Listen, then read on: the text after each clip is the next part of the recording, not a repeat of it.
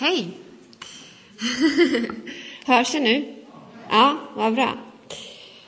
Vad roligt att få predika för er idag. Jätteroligt. Emelie heter jag och är pastor här i kyrkan, en av pastorerna. Eh, idag så kommer jag predika utifrån, hörs jag? Mm. Utifrån temat Älska din Forsa som vi har haft nu. Och det är sista gången som vi har det här temat. Men det betyder inte att vi ska sluta älska Rimforsa, utan det här är sista pushen in att nu kör vi, liksom. nu ska vi älska Rimforsa. Och jag kommer predika utifrån berättelsen om den samaritiska kvinnan vid brunnen. Och det är en ganska lång berättelse, eh, eller ber, lik, ja, berättelse, säger man så? Ja. Eh, så vi ska läsa ordentligt och ta tid för det här nu. Men jag vill först bara be. Tack Gud för att vi får bara komma till dig så här på söndagar tillsammans och vara inför dig och vara inför ditt ord och få lägga fokus på något helt annat. Eh, tack för att vi får lämna våra liv hos dig, att vi får lämna vår oro hos dig, att vi får eh, öppna våra hjärtan för dig. Tack för att vi får ha den här rytmen, att vi får vara här som familj och som församling. Eh, och att vi får sträcka oss ut oss till andra, att vi får fylla på med din kärlek som gör så mycket i oss, Herre, och i andra. Och jag ber Gud att det ska vara lätt idag att följa med i den här predikan och jag ber att det du vill ska komma fram. Eh, så välsigna oss idag. Jag ber om det, Jesus. I ditt namn. Amen. Jag ska läsa ifrån Johannes 4, 1-29, 30 verser ska vi se om vi får upp det, så det är lätt för er att följa med.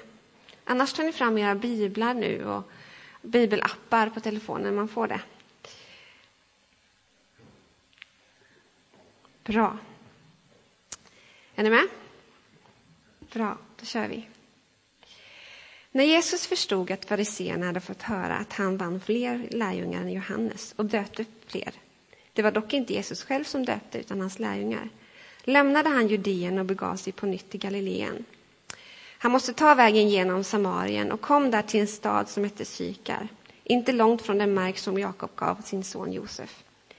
Där fanns Jakobs källa. Jesus, som var trött efter vandringen, satte sig ner vid källan.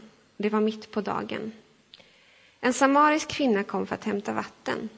Jesus sa till henne, ge mig något att dricka. Och lärjungarna hade nämligen gått bort till staden för att köpa mat. Samariskan sa, hur kan du som är jude be mig om vatten? Jag är ju en samarisk kvinna. Judarna ville inte ha något med samarierna att göra. Jesus svarade henne, om du visste vad Gud har att ge och vem det är som säger till dig, ge mig något att dricka, då skulle du ha bett honom och han skulle ha gett dig levande vatten. Kvinnan sa, Herre, du har inget att hämta upp det med och brunnen är djup. Varifrån tar du då det levande vattnet? Skulle du vara större än vår fader Jakob som gav oss brunnen och själv drack ur den, liksom hans söner och hans boskap? Jesus svarade, den som dricker av det här vattnet blir törstig igen, men den som dricker av det vatten jag ger honom blir aldrig mer törstig. Det vatten jag ger blir en källa i honom, med ett flöde som ger evigt liv. Kvinnan sa till honom, Herre, ge mig det vattnet så att jag aldrig blir törstig och behöver gå hit efter vatten. Jesus sa, gå och hämta din man. Kvinnan svarade, jag har ingen man. Jesus sa, du har rätt när du säger att du inte har någon man. Fem män har du haft och den du har nu är inte din man. Där talade du sanning. Kvinnan sa, Herre, jag ser att du är en profet. Våra fäder har tillbett Gud på det här berget, men ni säger att platsen där man ska tillbe honom finns i Jerusalem. Jag hoppar lite till vers 25. Kvinnan sa, jag vet att Messias kommer, och när han kommer ska han låta oss veta allt. Men Jesus sa till henne, det är jag, den som talar till dig. I detsamma kom lärjungarna. De blev förvånade över att han talade med en kvinna, men ingen frågade vart han vad han ville henne eller varför han talade med henne. Kvinnan lät sin vattenkruka stå och gick bort till stan och sa till folket där. Kom så får ni se en man som har sagt mig allt som jag har gjort. Kan han vara Messias? Det här är en fantastisk berättelse som säger oss ganska så mycket och har ganska flera viktiga pengar som vi kan ta med oss. Och när jag satt med den här predikan så satt jag också med frågan hur ska vi älska människor i Rimforsa? Och för att ta reda på det tänker jag att vi ska undersöka vad berättelsen säger om Jesus och vad den säger om kvinnan. Texten kanske inte är så märklig i våra ögon, eh, men för att kunna tolka texten rätt så måste vi också förstå hur den kan ha tätt sig för människor på den här tiden, eh, i deras kontext. Så låt oss nu kolla på vad den här texten handlar om egentligen. Jesus, han var ju en helig judisk man. Han var redan då, här och då, känd eh, och var en ledare för en rörelse för, som skulle föra Israel till Gud. Och i den kulturen skulle inte många gudfruktiga judiska män ha tillåtit sig att vara ensamma med en kvinna. Och man skulle garanterat inte ha inlett ett samtal med en kvinna. Riskerna var väldigt stora att man skulle blivit eh, att man skulle blivit, fått, folk hade skvallrat om en. Eh, att man skulle ha blivit o, lockad till omoraliska alltså handlingar, som man, både det ena och det andra. Att man skulle bli oren. Men ändå så väljer Jesus att tala till den här kvinnan. För det andra så handlar den här berättelsen om en samarier, en kvinna som var samarie. Ända sedan GT-tiden, den judiska eh, lands, de judarna, när de kom tillbaka från Babylonien. Eh, och så upptäckte de att deras land var ockuperat av ett, något, några, en annan grupp människor som ansåg att de var de rätta ättlingarna till Abraham, alltså samarierna. Så blev det en konflikt mellan dem och sen har det i flera tider varit konflikter mellan de här grupperna och det har varit sammandrabbningar och mord och blod och allt sånt. Men nu var det mest att de verkligen inte bara ville beblanda sig med varandra. Och det var framförallt judarna som inte ville vara med samarierna. Och de ville absolut inte dricka eller äta ur samma kärl som samarierna. Men Jesus, han ber kvinnan om vatten. Och vad ska han dricka med? Har han med sig något att dricka? För det tredje så var ju det här inte vilken kvinna som helst. Man, skulle nog på den tiden sagt att hon hade dålig karaktär. Eh, det var mitt på dagen och solen stod som högst. Det var varmt ute och det var en bit att gå till brunnen utanför staden. Och den tiden valde hon att gå. Den vanliga tiden att gå var oftast på morgonen eller på kvällen, men hon gick mitt på dagen när det var varmt ute för att hämta vatten. Och antagligen var det för att hon ville slippa möta någon annan. Hon ville inte träffa andra. För att även hennes eget folk såg antagligen ner på henne. Och eh, om hon gick den här tiden så var det antagligen många färre som skulle titta på henne med förakt, som skulle håna henne, som skulle se henne. Vi vet att kvinnan hade flera män, fem män sägs det i berättelsen. Och, eh, och eh, att hon hade en man som inte ens var hennes man just nu, som hon levde med. Kanske levde hon i något känslomässigt kaos eh, eller trassel av relationer som hon själv sett till att det blev så, att det var hennes egen synd. Eller så var, var hon utsatt för synd. Vi vet inte så mycket bakgrund till varför det var som det var. Men Jesus visste ju allt det här. Och han tog ju upp det här ämnet med hennes män. Och trots det, och att alla andra avstod från att prata med henne, så väljer han att inleda ett samtal med henne. Kvinnan som ingen annan ville prata med. Och Det här samtalet blir en start på något mycket större än vad hon och vi kanske förstår. Kvinnan förvandlas och blir vad man idag brukar kalla den första evangelisten. Som ni kanske förstår så kommer min predikan idag handla en del om evangelisation. Om gåvan att berätta och om hur Jesus förvandlar. Det Jesus gör här är ju alltså väldigt kontroversiellt. Han går emot flera sociala regler och gränser. Och man kan märka i texten att han gör både kvinnan och lärjungarna förvånade. Han sticker ut, han går mot strömmen, han tar tydligt initiativ till samtal med den här kvinnan och som sen förvandlar fler än bara henne. Jag tycker att det går inte att undgå att Jesus eh, vill möta alla människor i Bibeln. Och i den här texten så är det väldigt tydligt, jag, tycker jag, att han inte gör skillnad på människor. Oavsett vad man har för etnicitet, vad man har för kön, vad man har för bakgrund. Han, han vill möta alla.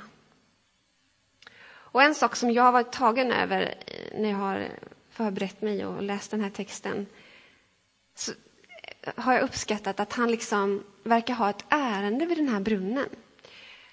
Jag tror inte lärjungarna gillade att de skulle gå till Samarien, för det vanliga var att man gick förbi och gick en, tog en omväg. För det fanns ju liksom risker med att gå till Samarien. Och det konstiga är ju att Jesus, han väljer att stanna vid den här brunnen, eller hur? Men varför följde inte han med lärjungarna och handlade mat? De var ju iväg och köpte mat. Nej, han stannade väldigt tydligt vid den här brunnen. Och där var en kvinna och han direkt verkar han börja prata med henne. Och han säger väldigt, hon blir, varför pratar du med mig? säger hon. Han har ett ärende, han vill något, han vill uppenbara något, får jag en känsla av. Liksom när han också säger så här, men gå och hämta din man, bara så där. Han vet någonting och han har ett syfte. Jag är också tagen av eh, frälsningen i den här berättelsen. Att liksom Jesus räddar henne från, från allt som ger henne, och det ger liksom henne ett helt nytt liv, det här levande vattnet som pratar, han pratar om. På bara en timme är hon typ kanske förvandlad. Det känns som att det är en timmes samtal de har där. Och, eh, och hon kommer ju dit och vill inte bli sedd, hon vill inte prata med folk. Till att sen efter en timme gå ut och berätta för alla. Jag kanske har mött Messias och han har sagt mig allt. Då vill hon helt plötsligt berätta för alla om sitt liv, känns det som. Till att innan bara... Mm. Tänk om vi också skulle oftare ha sådana samtal. Det har jag blivit berörd av. Jag har alltid, eh, eller jag har ofta alltid tyckt om och längtat efter att se fler människor komma till tro. Eh, och längtat efter att det inte skulle vara så svårt som det ibland verkar vara. Eh, men samtidigt har jag också sett att vi och jag ibland är rädda för att dela vår tro. Och varför är det så? Och jag kommer fram lite till att det kanske är för att vi tror att det skulle skrämma folk att vi berättar om Jesus. Och så är vi istället tysta och bjuder på fika eller är snälla. eller hur? Det här gör nästan lite ont i mig. Jag förstår det på ett sätt, men det gör ju lite ont i mig. Hur ska vi älska människor till Jesus utan att berätta om Jesus? Jag vet att det finns citat som säger att men vi behöver inte säga så mycket, bara ni visar i handling. Liksom. Så kommer de förstå att du är kristen. Sådär. Ja, men vad tid det ska ta då, vilka krav på våra liv, eller hur? Um, jag tror att, eh, att Gud vill att vi också ska berätta och använda våra munnar. Vara stolta över Jesus och berätt, prata om honom. Temat Älska Rimforsa det har ju inte vi för att vi vill bli bättre på att tycka mer om den här platsen som plats. Eh, jag vet att ni tycker om älskar Rimforsa redan och jag gör också det. Det gör alla, för det är vackert här. Eh, och jag vill ju inte heller att ni ska bli mer patriotiska och bara gilla Rimforsabor och inte Kisabor eller så. Eh, nej, älska Rimforsa har vi för att vi vill älska människor till Jesus. Eller hur? Jag läste om en kille som i tidiga tonårsåldern kom hem och berättade för sin mamma att han hade blivit kristen. Hon hade blivit förskräckt och såklart trott att han gått med i en sekt eh, och sa, men du har blivit hjärntvättad. Förstår du inte det? Och han hade sagt, Men om du bara hade sett vad som fanns i min hjärna så skulle du ha förstått att den behövde tvättas. När vi människor låter Jesus ljus få falla över våra liv så är det ofta så att saker och ting börjar klarna. Och så var det säkert också för den här killen. Kulturen som vi lever i talar ofta om för oss att den här världen är den enda som finns. Och det ifrågasätts väldigt sällan. Istället är det liksom enklare att bara följa med strömmen. Och kanske är det precis det som egentligen är att bli hjärntvättad. Att följa med. Medan evangeliet ger oss en rejäl chock och förvandlar våra liv och skapar ett ljus som sätter fart på hjärnan så att den arbetar ordentligt och jättemycket. Så kanske det var för kvinnan. Varför talar vi så lite om Jesus? Och varför har jag så få förvandlande samtal där Jesus blir uppenbarad? Vi har under en tid eh, varit begränsade att mötas eh, och på så sätt också fått mycket tid för dem som vi gör oss närmast. Familjen, de närmaste bästa vännerna, kanske några släktingar som man umgås med. Och det har ju haft väldigt många fördelar. Men också gjort att vi kanske inte kunnat sträcka ut en hand till den som bäst behöver den. Jesus säger flera gånger i Bibeln att han har kommit för de förlorade, att han har kommit för de fattiga, att han har kommit för de sjuka, för de ensamma, de utstötta. Och han går inte förbi dem, han gör inte skillnad på dem och andra. Om vi går tillbaka till, till kvinnan här i texten igen, så ber Jesus henne om vatten. I vers 7 där. Ge mig något att dricka, säger han. Hon blir förvånad och svarar, hur kan du som är jude be mig om vatten? Och så säger han, om du visste vad Gud har att ge och vem det är som säger till dig, ge mig något att dricka, då skulle du ha bett honom, alltså mig, och han skulle ha gett dig levande vatten. Jesus talar liksom om för henne att, att hon borde bett honom om vatten, eller borde be honom om vatten. Och så är det inte vilket vatten som helst, det är det levande vattnet, berättar han. Och hon tror väl fortfarande, verkar det som, lite som att han pratar om vanligt vatten.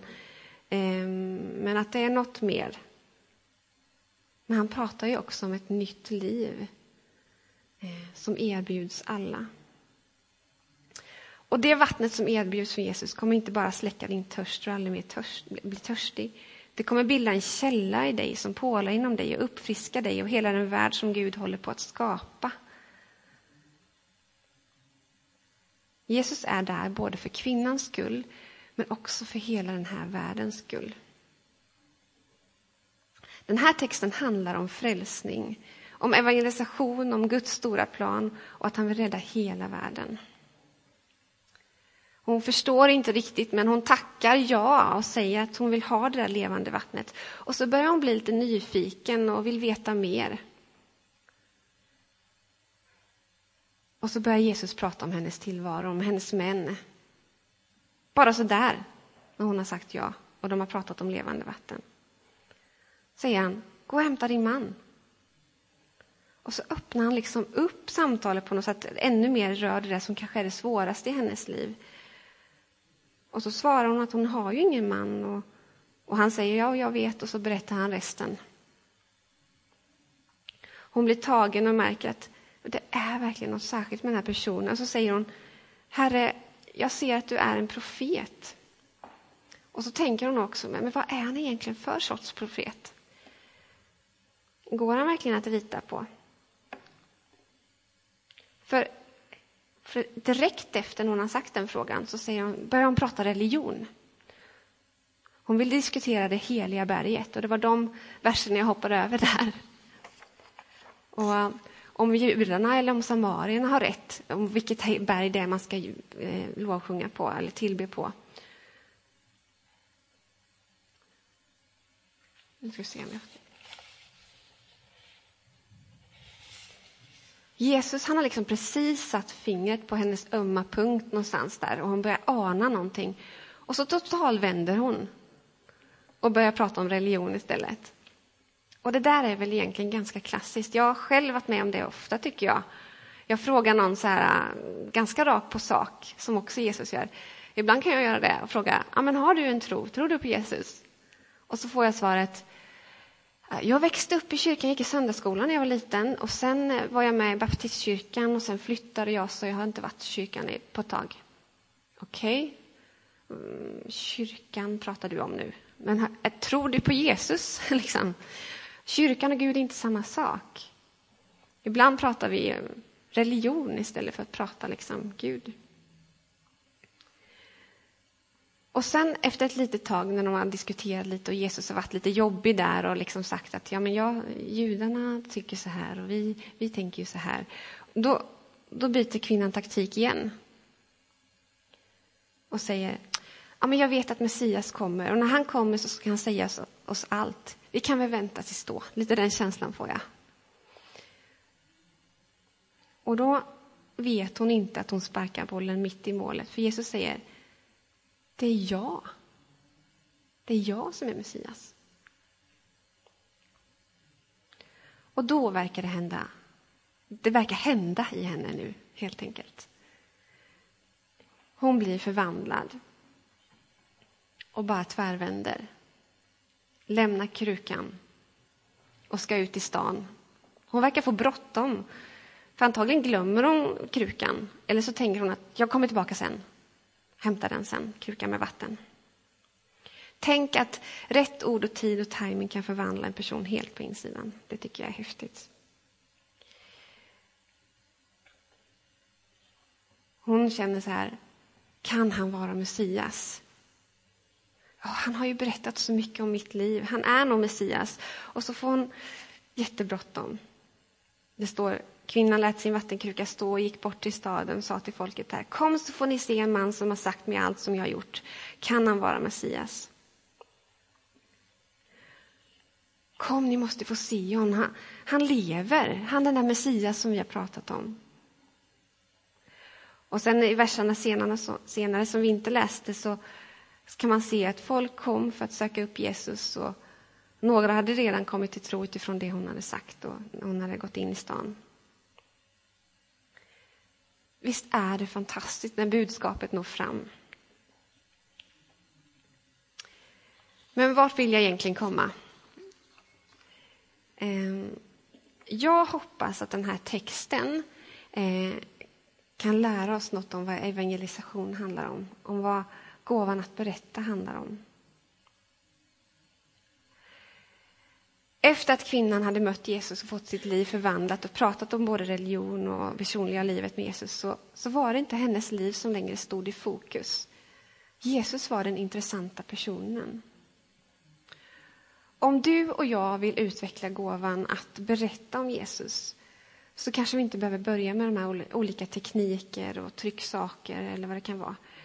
Vi kanske behöver be om fler personliga möten och erfarenheter med Jesus så att det bara bubblar över.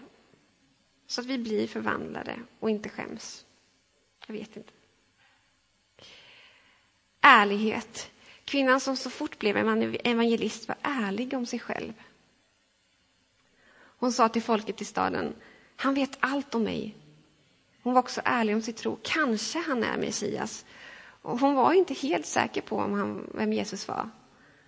Men med sitt kanske så inbjöd hon till att upptäcka. Jag tror inte att gåvan om att berätta handlar om att vara extra kunnig i bibelfrågor eller att vara exemplariskt kristen som person. Det handlar om att vara ärligt dela erfarenheten om livet med Jesus. Och tillsammans, tillsammans lär vi oss mer. Kvinnan fortsätter att lära oss lära mer om fortsatte att lära mer om av Jesus tillsammans med de andra i staden. Och man inbjöd Jesus sen att stanna kvar i staden. Och jag kan bara ana att det pratades och de hade jättemycket frågor och tillsammans försökte liksom förstå och lära sig mer. En evangelist har ju ofta gåvan att berätta. Och det är ju inte att hålla monologer och ge en undervisning som inte får ifrågasättas. Berättandet sker tillsammans med de som trott länge och de som är sökare. Tillsammans. Tillit vet vi också är någonting som tar tid. Många människor i staden kom till tro genom kvinnans vittnesbörd. Och många fler kom till tro genom Jesus egna ord sen. Tillit tar tid för oss människor. Evangelister kan vara redskap för att tända trons gnista i människor. Men om tron grundar sig på evangelisten som person och inte Jesus så blir elden en kort flamma som snart dör ut. Först behövs tillit till de som berättar. Sen därefter så överförs tillit till att Jesus är Guds son, världens frälsare.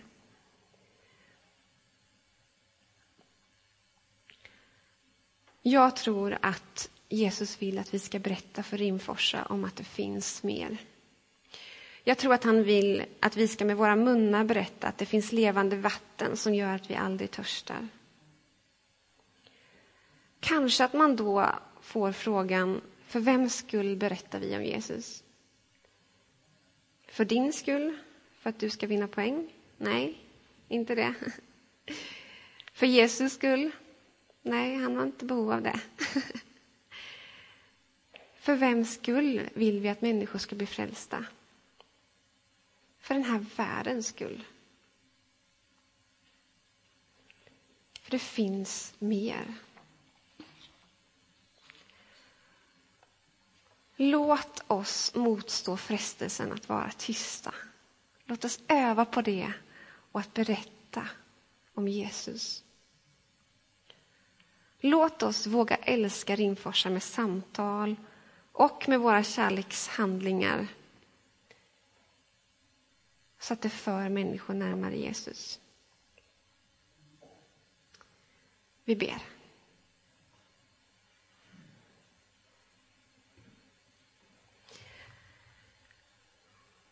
Och Jesus, tack för att vi har dig och får ha dig. Tack för att du förvandlar oss och för att utan dig så är vi ingenting. Tack för att du räddar oss, att du förvandlar oss och tack för att du förvandlar den här kvinnan. Tack för att du inte gör skillnad på människor, Herre. Hjälp oss att eh, förstå ännu mer vem du är, så att vi inte är rädda för att berätta om dig eller tror att det ska skrämma andra människor. Utmana oss, Gud, att eh, visa kärlek, men inte bara i handling, utan också våga nämna ditt namn ibland. Jesus, jag ber att du ska vara närvarande i våra, våra liv, så närvarande att det flödar över. Så att våra möten med dig liksom, ja, får att andra människor vill höra mer om dig. Jag ber att du ska sätta våra hjärtan i brand för människor här i Rimforsa och för människor i vår omgivning. Och tack för att vi får vara med i din stora plan, Gud. I Jesu namn. Amen.